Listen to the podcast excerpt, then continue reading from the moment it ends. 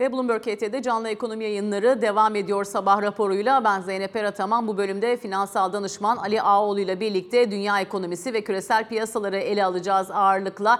Ee, Ali Bey günaydın diyeyim size ve hemen e, sorayım. Bir tarafta Avrupa Merkez Bankası yetkililerinden Holtzman bu sene faiz indirimi gelmeyebileceğini söyledi.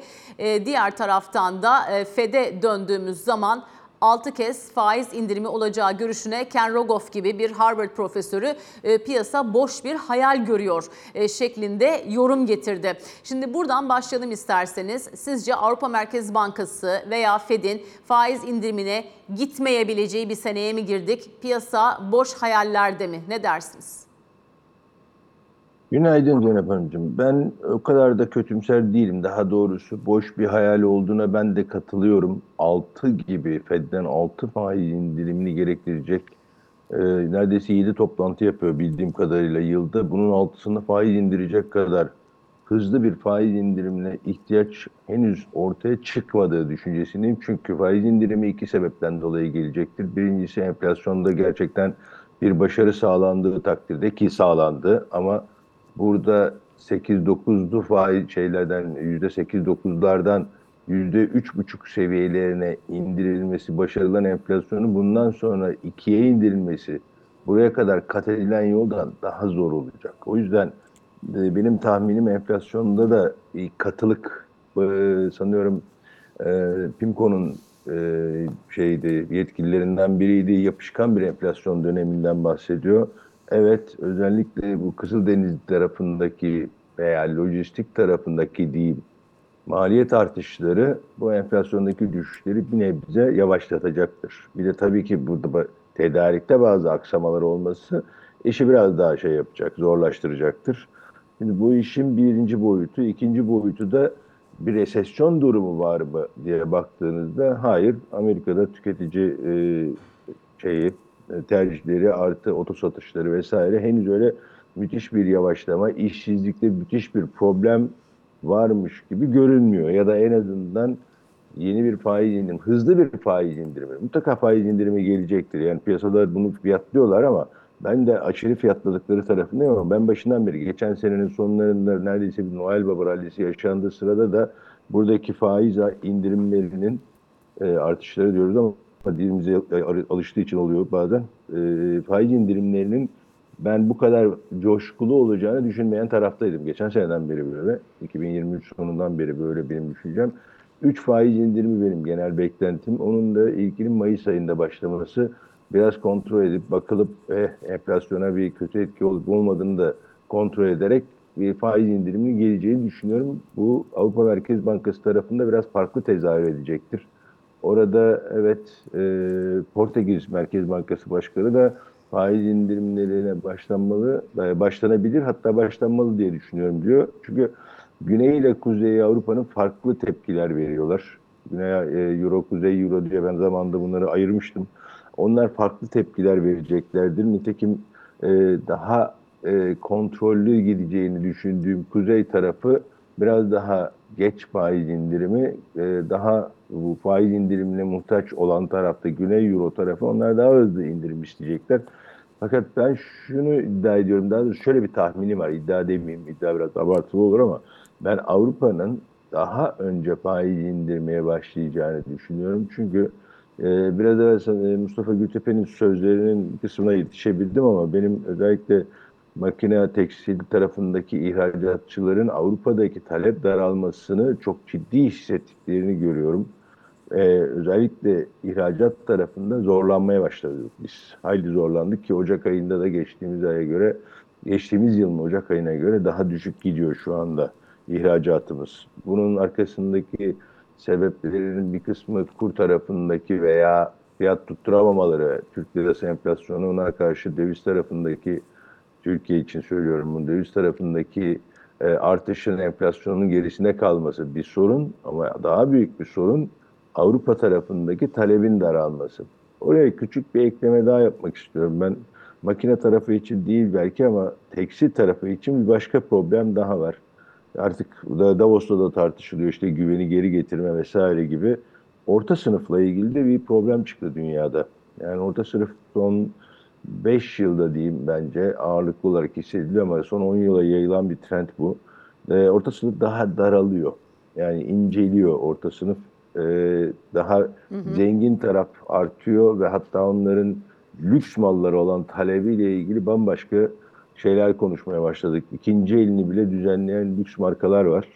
Ee, diğer taraftan da gelirli dağılımındaki bozulma e, daha yoksul kesimin daha geniş bir e, nüfusta daha geniş pay almasına sebep oluyor. Türkiye'nin ihraç ettiği tekstil de ağırlıklı olarak beyaz yaka diyebileceğimiz veya orta sınıf diyebileceğimiz kesimin e, satın aldığı ürünlerde o kesim de daralınca böyle bir talep problemi de var. Yani sadece şeyle ilgili değil, parasal denklemle ilgili değil, bir taraftan da demografik de, e, değişimler de bu işte rol oynuyor diye düşünüyorum. Yani bu Türkiye'nin Türkiye'yi ilgilendiren kısmı.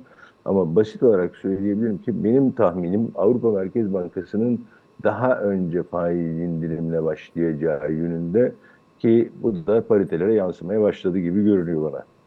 Şimdi orada da hesaplar yapılırken anladığımız kadarıyla Kızıldeniz gibi jeopolitik riskler aslında yön verecek gibi. Bir tarafta takvime değil verilere bağlıyız diyorlar. Diğer tarafta da bu veriler için en büyük risklerden birinin jeopolitik olacağına bu sene işaret ediyorlar. Holtzman'ın değerlendirmesinde de vardı. Baz senaryomda bir resesyon yok ama resesyon olsa bile faiz indiremeyebiliriz diyor. Çünkü Kızıldeniz krizi eğer Süveyş kanalına sıçrarsa o zaman hem tedarik zincirleri hem de enerji maliyetleri açısından enflasyonda bizim hesaplarımız tutmaz diyor. Şimdi burayı biraz açalım isterseniz e, bu sabah Ali Bey. Bizim de dergimizde de vardı hatta ticarette Kızıl Tehlike diye. Bir taraftan tabii e, tedarik zincirlerini aksattığı için işte aralarında IKEA gibi, Volvo gibi, Tesla gibi isimlerin bulunduğu e, fabrikalar diyorlar ki biz bölgede Avrupa'da imalat yapmakta zorlanıyoruz. Çünkü e, parça gelmiyor ki işleyelim veya birleştirelim. Böyle bir serzeniş var. Diğer tarafta e, bölgeyle ilgili faaliyetlerini askıya alanlar listesine Shell de eklendi dün itibariyle. E, ne dersiniz Ali Bey? E, Kızıldeniz'i riski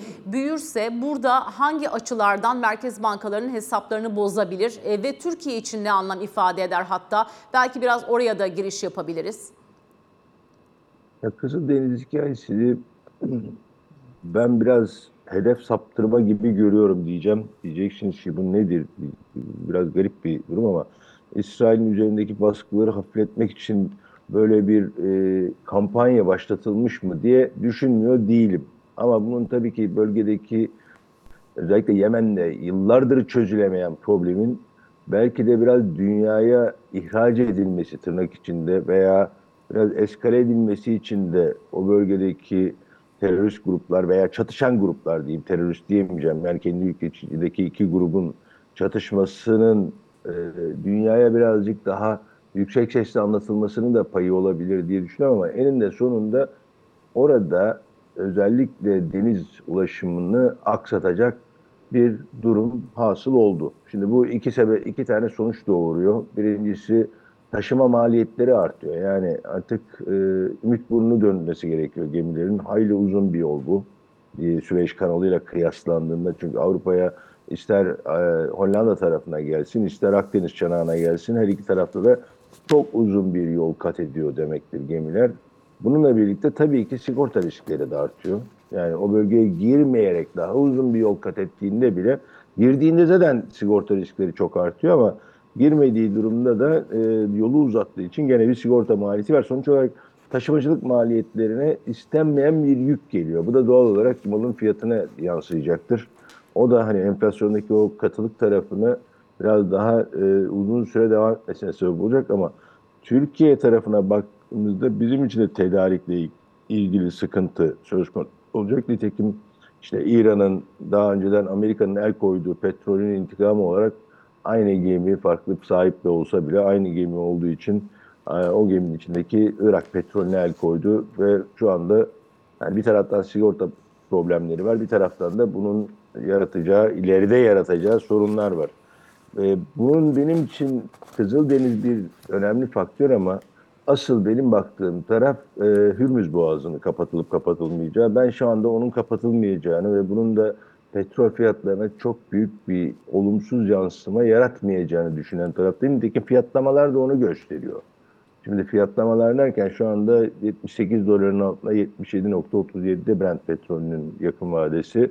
Diğer taraftan uzun vadeye baktığımızda daha doğrusu ileri tarihli e, vadeli kontratlara baktığımızda onlarda da halen daha bir backwardation var. Yani ilerideki vadedeki fiyatlar bugünkü fiyata göre daha düşük seviyedeler ve bu trend ay ay ay devam ediyor. Yani arada bir kesinti de yok. Yani şu tarihte şöyle bir şey olursa Aa, buna karşı şöyle bir riskimiz var deyip böyle bir fiyatlama da yapmıyor piyasa ve genel olarak Kızıldeniz meselesi çözülecek olur ise çözülmekten kastım da şu artık mesela e, İngiltere ve Amerika'nın ortak harekatla Husilerin bazı e, merkezlerini vurması veya onların saldırıları daha etkisiz hale getirecek önlemler almaları ki bunu daha önceden Amerika oradaki gemilere Amerikan bayrağı başka ülkelerin gemilerine de olsa Amerikan bayrağı çekerek bölgede e, bir anlamda devreye gezerek bu işi çözmüştü geçmişte İran'la yaşanan bir sıkıntı sırasında.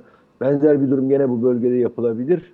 E, yapılsa da hani çok işe yaramıyor olsa e, yine de bu çaba devam ettirilecektir ve bir süre sonra onlar da sonuç verecektir diye düşünüyorum. Bilhassa kısa vadede Kızıldeniz bir risk ama veya Süveyş kanalı bir risk ama ben bu yıl içinde de çok uzun vadede olmayacak bir şekilde bu işin çözülebileceğini düşünüyorum. Hatta hatta ben İsrail Hamas gerginliğinin ve e, Ukrayna Rusya gerginliğinin de bu yılın sonlarına doğru sönümleneceğini düşünüyorum. İsrail Hamas o kadar uzun sürmez diye düşünüyorum ama böyle bir sönümlenme durumunda özellikle emtia tarafında biz temel verilere veya temel dengelere geri döneceğiz. Orada da petrolün 70 dolarlara kadar düştüğünü görebiliriz. Şu anda ben petrolün biraz e, bu risklerden dolayı yukarıda kaldığını, daha aşağı ineceğini veya inmesi gerektiğini düşünüyorum. Özellikle arz talep dengesini de göz önüne alarak. Bunun da Türkiye açısından tedarik zincirinde yaşanan problemler ve bunun maliyet artışları bir tarafa, diğer taraftan petrol tarafındaki yükseliş ihtimalinin henüz bence düşük olduğu ve düşüş ihtimalinin daha fazla olduğu bir ortamın Türkiye'nin hem cari açına hem enflasyonlara yansımalarının pozitif olacağını düşünen taraftayım şimdilik. Şimdi bu sabahki verilere döndüğümüz zaman Çin e, tabii karşımıza çıkıyor. Önemli veriler aldık bu sabah Çin'den. Yeni konut fiyatları tarafında 2015'ten beri en sert düşüş %0,45 ile geldi. Büyüme %5,2, terminal beklentisi %5,3'tü. Aynı zamanda sanayi üretimi %4,6 yükseldi. Beklenti %4,5'tu. Sabit varlıklara yatırımlar dediğimizde %3 artış var. 2,9'luk beklentinin üzerinde. Perakende satış verisi %7,4 arttı. Orada da %8'lik beklenti vardı. İşsizlik oranı %5,1 beklenti üzerinde hafifçe geldi. Bir yandan da genç işsizliği ile ilgili yeni hesaplamanın e, serisi açıklandı. Burada en son Haziran'da 21.3'ü görünce metot değiştireceğiz, yeni bir hesaplama yapacağız diyerek bu kalemi açıklamamaya başlamıştı. Çin orada öğrenci olan genç işsizleri içine katmayarak bir hesaplama yapmayı keşfetmişler. Yüzde e, o zaman 14,9'luk bir genç işsizlik oranı çıkmış. Herhalde daha az protesto çıkar buradan. Şimdi döndüğümüz zaman veriler karma karışık gelmiş vaziyette e, Ali Bey. E, durum böyle olunca Çin'den bu sene e, yeni bir canlandırma beklemek lazım mı diye soracağım size. Çünkü 139 milyar dolarlık bir özel tahvil ihracına gidebileceğinden bahsediyor kaynaklar bize. Evet bu e, 30 ila 50 yıllık hani ahir vadeli bir bono. bono. Ben Çin'in %4-4,5'luk büyümelerle çok rahat edebileceğini düşünmediğini düşünüyorum.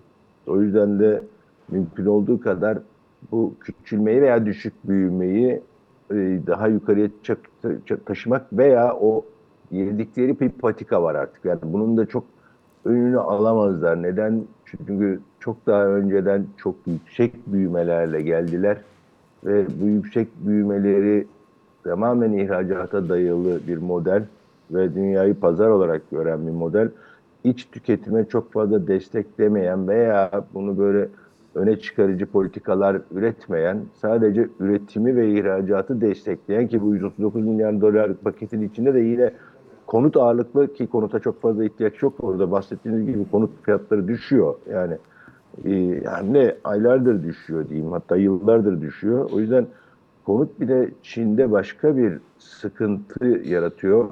Hani hem emlak sektörü tarafında hem de Çin'de bir sosyal güvenlik sistemi olmadığı için insanlar tasarruflarını konut olarak değerlendiriyorlar. E herkesin birden fazla konutu var veya herkes alıyor bir şekilde şehirleşme nedeniyle daha da yoğun alım ama o konutların da çoğu kullanılmaz halde. Ya kullanmıyorlar da kullanılmaz halde değil düzeltip kendimi. Kullanmıyorlar çünkü onlar onu tasarruf amacıyla alıyorlar. Bir şekilde geleceklerini korumak adına alıyorlar. Boş evler, boş şehirler var Çin'de. Tekrardan buraya yönelmek yerine benim tahminim veya bana göre şu anda bu kadar uzaktan konuşarak söyleyebildiğim tek şey Çinlilerin iç tüketime yönelik bence teşvik paketleri veya vergi paketleri veya vergi düzenlemeleri yapmaları biraz kendi ek şeyleri, nüfuslarıyla kendi içeride bir büyümeye destek vermeleri daha doğru olacak. Aksi takdirde Çin üretim tarafına ve ihracata yönelmeye devam edecek olursa kısa vadede bu birçok ülkeye deflasyon olarak bile yansıyacak. Çünkü fiyatlar düşüyor. Mesela demir çelik burada çok önemli bir gösterge benim için. Demir çelikte çok ciddi olarak kapasite fazlası var Çin'in ve bunu da dünyaya bir tür deflasyon yani fiyatları düşürerek deflasyonu ihraç ediyor. Bu kısa vadede iyi ama orta uzun vadede o deflasyonu ihraç ettiği ülkeler e, kendi şeylerini, endüstrilerini yavaş yavaş öldürmeye başlarlar ise sonrasında Çin'in şu anda nadir metallerde yaptığı gibi met, normal metallerde bile bir bir tür kara borsa demeyeyim ama e, az satıcı olarak istediği fiyatları dikte edebildiği bir dönem gelir. Yani bunun sadece Çin'in kısa vadeli şeyleri, politikaları olarak okumamak lazım. Bunun bize etkilerinin de orta uzun vadede farklı olabileceğini göz önünde bulundurmamız lazım. Yani o kısa vadeli deflasyonun getireceği bir hafif sarhoşluk durumunu çok da fazla şey yapmamak lazım, kapılmamak lazım diye düşünüyorum. Ama Çin tarafına baktığımızda hani benim gördüğüm uzaktan bu kadar biz de verilerle, ben de verilerle değerlendirerek söylüyorum. Burada olması gereken Çin'in kendi e, halkının tüketimine yönelecek bazı adımlar atarak sadece üretimi ucuzlatan değil, aynı zamanda tüketim tarafını biraz daha arttıran bir, yol izlemesi lazım. Tabii şu da var, Çin'in de demografisi bozuluyor o tek çocuktan dolayı. Şimdi tek çocuk politikasından vazgeçiyorlar ama bu öyle bir, bu yıldan bir dahaki yıla düzeltebileceğiniz bir denge değil. Yani 10 yıllar boyunca bozulmuş olan bir dengeyi yeniden ve 10 yıllar boyunca ancak düzeltebilirsiniz. Onun için Çin'in demografi tarafında da işi zor. O yüzden kendi iç talebine yönelik yapacağı işler farklı politikalar gerektiriyor diye düşünüyorum.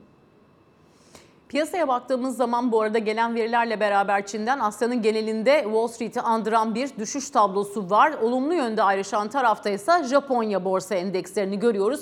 İşte 34'ü, 35'i, 36 bini geçti derken Nikkei 225'e baktığımızda gelinen seviyeler artık son 34 senenin zirvesi. Topix'te keza benzer bir seyir var. İşte dolar yendeki zayıflık burada sebeplerden biri olarak gösteriliyor. 147'leri gördüğümüz için ihracatçı hissenin buradan desteklendiğini düşünenler var. E bu arada sabah Asya seansında dikkatimi çekti bir haber. EMC fon yönetimi Nikkei 225 borsa yatırım fonunu şu anda işleme kapattığını, buradaki primin aşırı yükseldiğini söylemiş.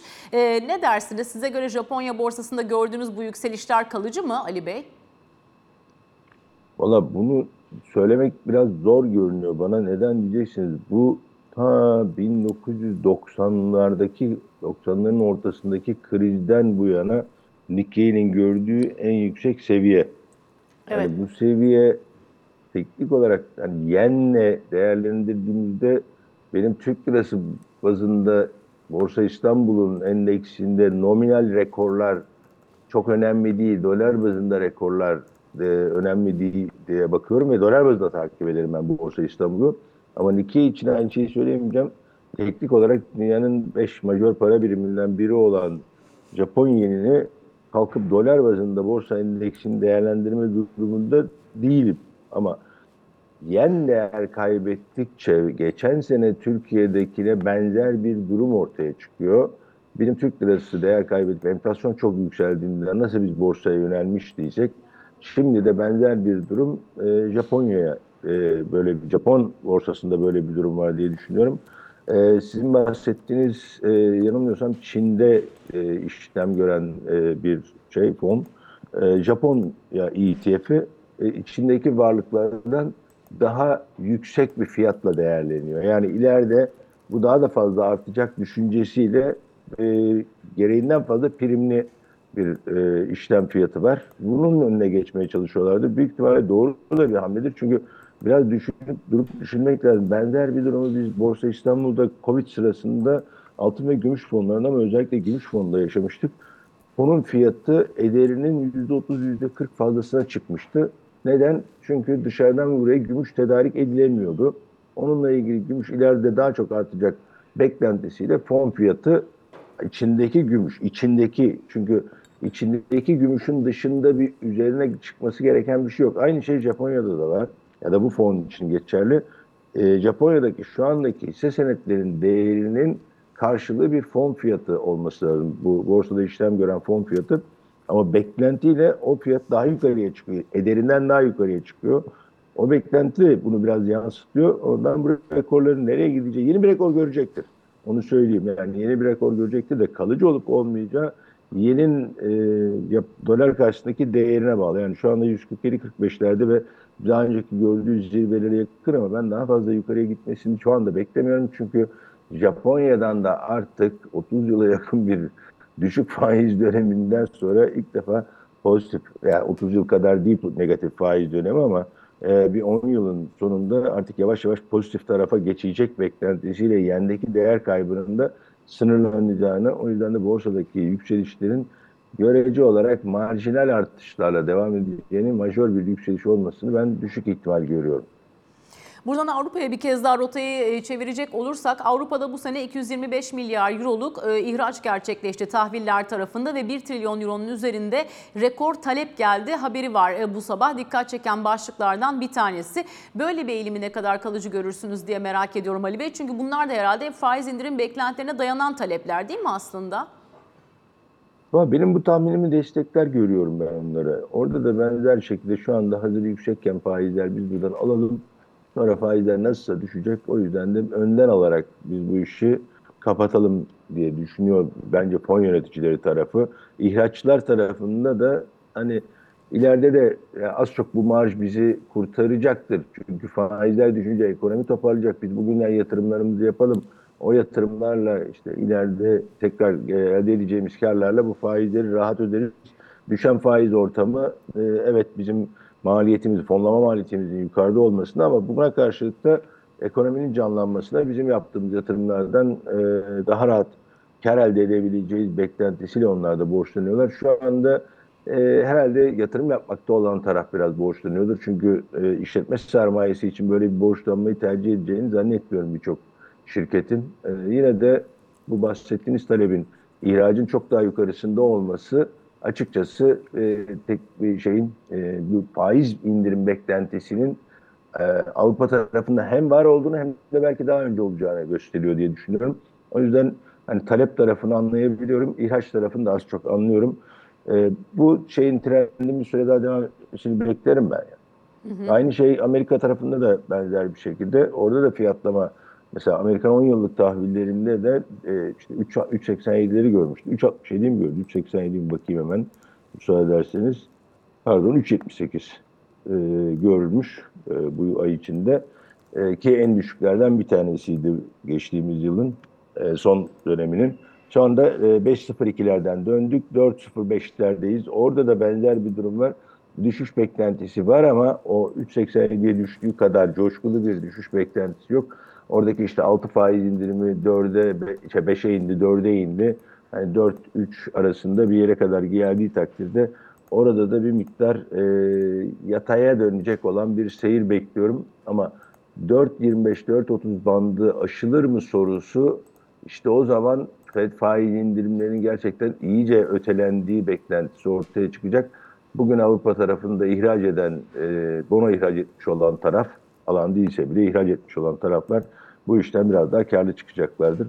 O yüzden bu seneki faiz dengesi çok kritik. Yani şu anda bugün bugünlerde baktığımızda birçok endikasyonda veya e, teknik analiz olarak konuşayım. Yani e, petrolde baktım, e, bakırda böyle, e, aynı şekilde Amerikan 10 yıllıklarında öyle, Euro dolarda öyle, Yen'de öyle.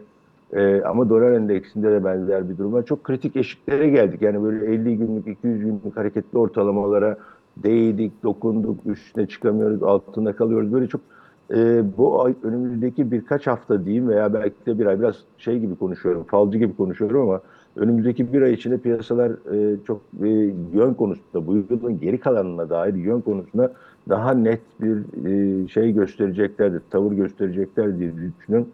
Şimdilik benim beklentim e, halen de Avrupa'nın daha erken faiz indireceğini, Fed'in de öyle 5-6 gibi faiz indirimlerini yapmayacak. 3 veya 4'te maksimum kalacağını düşünüyorum. O yüzden piyasa biraz da bunu fiyatlamaya başladığında dengeler daha net oturacak. Bu senenin takvimine baktığımızda dünyanın önemli bir kısmı seçimlere gidiyor ama Amerika'daki seçimler özellikle mevcut fiyatlamaları değiştirir mi?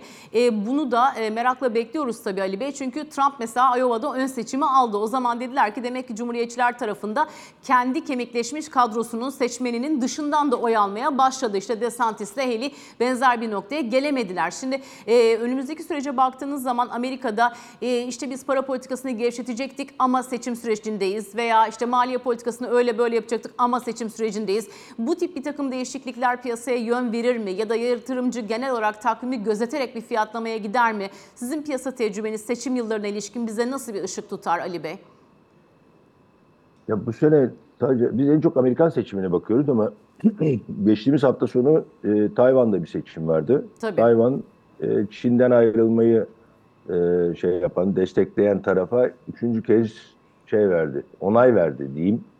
E, orada Çin ve Tayvan'ın yeni seçilen, daha doğrusu eski e, şeyi lider devam edecek bu politikalarına. Çin'in bu konuda söylemi yine değişmedi, sert bir söylemle geldi. Ancak orası kısa vadede bence daha kritik ama Amerika tarafında dediğiniz gibi Trump eğer seçimlere girecek olur ise çünkü seçimlere girip girmeyeceği net değil. Seçimlere girecek olursa sadece Amerika tarafı değil ama küresel olarak daha korumacı ve e, daha içe dönük politikalar izleniyor ve daha böyle insanların terör, korku bir şekilde beslendiği bir durumda daha korumacı politikaları destekleyen veya onları savunan politikacıların öne çıkacağı ki Trump da bunlardan bir tanesi büyük ihtimalle eğer karşısında Biden çıkarsa büyük ihtimalle kazanacak. Eğer çıkmazsa e, çıkacak adaya göre e, şansı ne olur bilmiyorum ama Trump'ın kazandığı durumda politika piyasa veya böyle bir ihtimalin arttığı bir durumda piyasalar çok farklı fiyatlamalar yapacak olabilir. Ama ben Fed'in Trump veya Biden ya da her kim aday olacaksa e, buna uygun politikayı izlemektense Amerikan ekonomisini çok zora sokmadan mümkün olduğu kadar faizleri düşürecek yönde ama bunun da bir tarafa fayda sağlayacak kadar fazla olmayacak bir ağır e, nasıl diyeyim e, seçenekleri mümkün olduğu kadar tarafsızlığa yakın olmasını çalışacaktır diye düşünüyorum. O yüzden bu fiyatlamanın seçim sonucuna göre daha doğrusu muhtemel seçim sonucuna göre piyasa e, katılımcılarının ne yöne gideceğine bakacaktır. Fed bu konuda olabildiğince çekimser veya tarafsız kalmayı tercih edecektir. Ama piyasa eğer e, Trump veya Biden çünkü Trump geldiğinde çok çok büyük ihtimalle biz farklı fiyatlamalar göreceğiz. Yani nedir bu farklı fiyatlamalar derseniz yani e, işte daha önceki önce Amerika söylemi gene benzer bir dozda veya daha yüksek gelecek olursa Amerika biraz daha içine dönük bir politika izleyecektir. O zaman dünyadaki fonlama piyasasının reaksiyonları farklı olacaktır diye düşünüyorum. Yani bunu biraz seçimlere daha yaklaştıkça daha kolay yorumlayacağız ama ben bugünden baktığımda bu seçim belirsizliğinin 2024'ü değil daha çok 25'i ilgilendirecekti ve olduğunu düşünüyorum. Biz 24'te halen daha düşük ve yüksek faizlerin etkisiyle düşük bir dünya büyümesiyle bu yılı kapatacağız gibi görünüyor. 2025'teki etkileri Trump'ın daha fazla olacak. Finansal danışman Ali Ağoğlu çok teşekkür ederiz bu toparlama için, bilgilendirici sohbetiniz için her hafta olduğu üzere. Kısa bir reklam arası vereceğiz. Ardından siyasetin gündemini Bloomberg ET Genel Müdürü Ali Can Türkoğlu ile birlikte ele alacağız. Bizde kalın.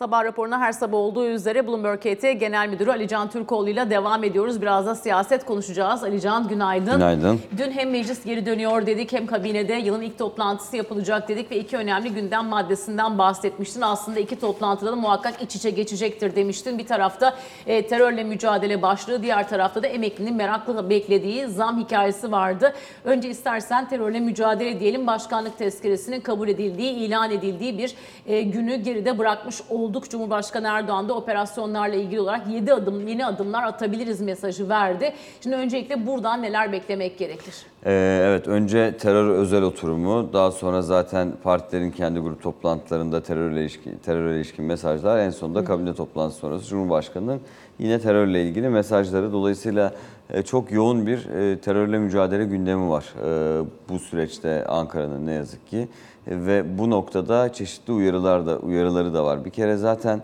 e, hem operasyonların genişletileceği, bundan geri dönüş olmadığı ve yeni adımların atılacağı yönünde çok net mesajlar veriliyor hükümet tarafından. Hem Cumhurbaşkanı tarafından hem diğer yetkililer tarafından da.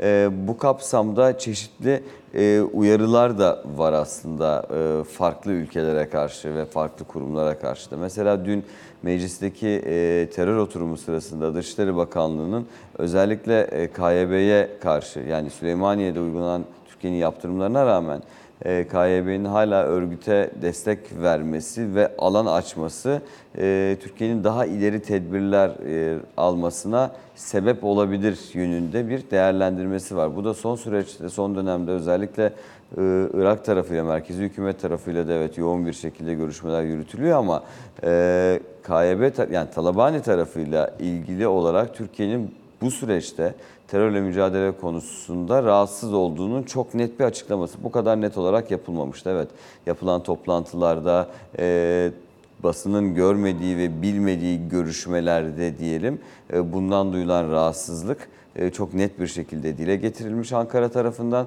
Ancak buna rağmen a- adım atılmaması sebebiyle de dün bizzat Türkiye Büyük Millet Meclisi'nde Dışişleri Bakanı tarafından da e, bu açıklandı. Sadece KYB'ye yönelik değil Amerika Birleşik Devletleri'nin ve Rusya'nın da PKK'ya göz yummasıyla ilgili olarak belirli noktalarda e, büyük rahatsızlığı var şu an Ankara'nın. Yani Amerika'nın zaten çok konuştuk burada savunma bütçesinin içerisinde bile e, DAEŞ'le mücadele adı altında terör örgütüne sağlamış olduğu silah yardımı ve maddi destek zaten biliniyor.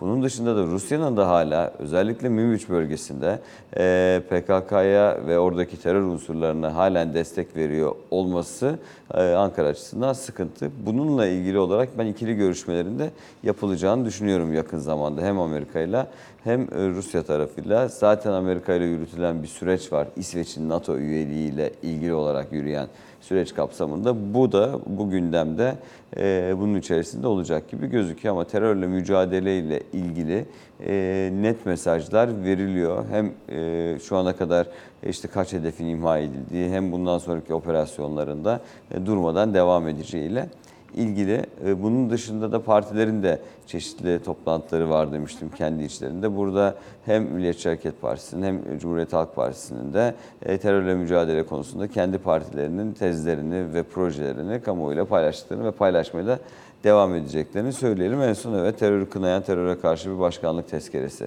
konusu vardı. Mecliste bu da bu da okundu ama bu konu yani hem terör konusu hem terörle mücadelenin daha global anlamda e, hem komşularla ve diğer ülkelerle ilişkiler anlamında değerlendirilmesi önümüzdeki günlerde de Ankara'da çok yoğun bir şekilde ana gündem maddesi olarak duracak gibi gözüküyordu.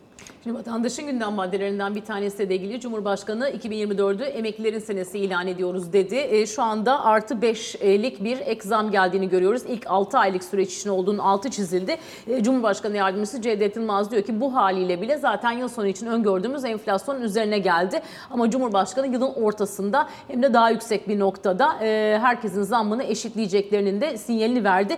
Peki süreç nasıl işleyecek? Benim bir kere Cumhurbaşkanı'nın sözlerinden anladığım şu, yine bir süredir neredeyse her sabah konuşuyoruz Evet. emeklilerle ilgili sürecin nasıl olacağını.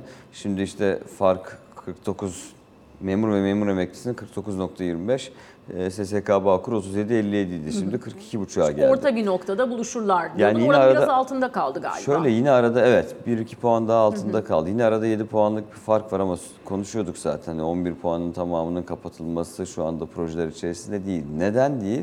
Hükümetin şöyle bir düşüncesi ve tezi var. Ee, Temmuz ayındaki Temmuz ayında e, oluşacak e, oranlar sonrasında e, SSK ve e, Bağkur emeklilisinin alacağı oran memur emeklisinden daha fazla olacak. Yani SSK ve Bağkur emeklisi lehine e, 5-5,5 puanlık bir e, avantaj oluşacak. Dolayısıyla bu aradaki fark da orada kapanacak olarak öngörüyorlardı kendi yani planlarında. enflasyonda tepeyi gördükten sonraya da denk gelmiş olacak Evet takvim yani tam tam düşüş noktasına gelecek. İşte baz etkisine o düşüş sağlandığında e, Temmuz ayındaki enflasyonun Temmuz ayında ol- a- alınacak oranlardan daha fazla olacağı ve bu arada da memur aleyhine, işçi lehine emekli anlamında söylüyorum. Yaklaşık 5-5,5 puanlıkta e, bir fark oluşacağı. Dolayısıyla bu farkın göz önüne alınarak bir çalışma yürütüldüğü bilgisi vardı zaten elimizde. E, Benim beklentimden yine bir, bir yaklaşık 1-1,5 puan daha az bir oran oldu ama e, hükümetin düşüncesi dediğim gibi Temmuz ayında zaten bu farkında kısmen yine tamamen olmayabilir ama birbirlerine iyice yaklaşacağı, yakınsanacağı yönünde. E, yeterli oldu mu olmamıştır. Olmadı da. E, En düşük Zaten- 10 bine geldi. O da beklenti dahili. Evet o beklenti 11 dahil. Onu da konuştuk. konuşuluyordu. 7500'den 10 bin dendi ama e, açlık sınırı da 14 bin yani onu da değerlendirmek gerekiyor. Dolayısıyla bu kapsamda e, emekli maaşlarının yeterli olduğunu veya en düşük emekli maaşının daha yeterli seviyeye geldiği yönünde yorum yapmanın çok da insani olmadığını düşünüyorum. Ama beklenti hükümetin önündeki beklenti kendi yapmış oldukları çalışmalar doğrultusunda e, enflasyon konusunda da mesaj veriyor zaten Cumhurbaşkanı. Hani enflasyon düşüş trendinde olduğunu, işte aylık 2.3'lere geldiğini ama önümüzdeki süreçte daha da düşmesi yönünde kararlı olduklarını, bunun için de vatandaşların da vatandaşlardan da destek isteyen açıklamalar yaptı. Dolayısıyla enflasyonla mücadelenin başarılı olması durumunda maaşların görece daha yeterli olacağı yönünde bir düşünce var. Ama onun önümüzdeki işte yani 2024 yılı içerisinde yürütülen politikaların nasıl devam edeceği, yeni adımların ne yönde atılıp atılmayacağı ile ilgili durum belirleyecek gibi gözüküyor ama en azından bir soru işareti kaybolmuş durumda şu anda emekli maaşları arasındaki fark kısmen 5 puan daha e, işçi ve e, Bağkur emeklisine bir 5 puan daha verilerek biraz e, yaklaştırılmış durumda. Şimdi önümüzdeki süreçte neler yapılacağına bakacağız. Şimdi bir taraftan da şöyle bir e, takvim de var. Onu da hemen kısaca iletelim. E, Türkiye'nin insanlı ilk uzay yolculuğu bu gece saat 01.11'de gerçekleşecek. E, onun da altını çizelim. E, Alp- Alper Gezer Avcı'nın e, yine roketi bu e, sabaha karşı 01.11'de e, fırlatılacak e, uzaya. E, bunu da yine bir dipnot düşelim. Ajandamızda öne çıkan bir başlık olarak sabah raporunu böylelikle noktalıyoruz. 9.45'te piyasa masasında Burcu Kıratlı ile beraber tekrar karşınızda olacağız. Hoşçakalın.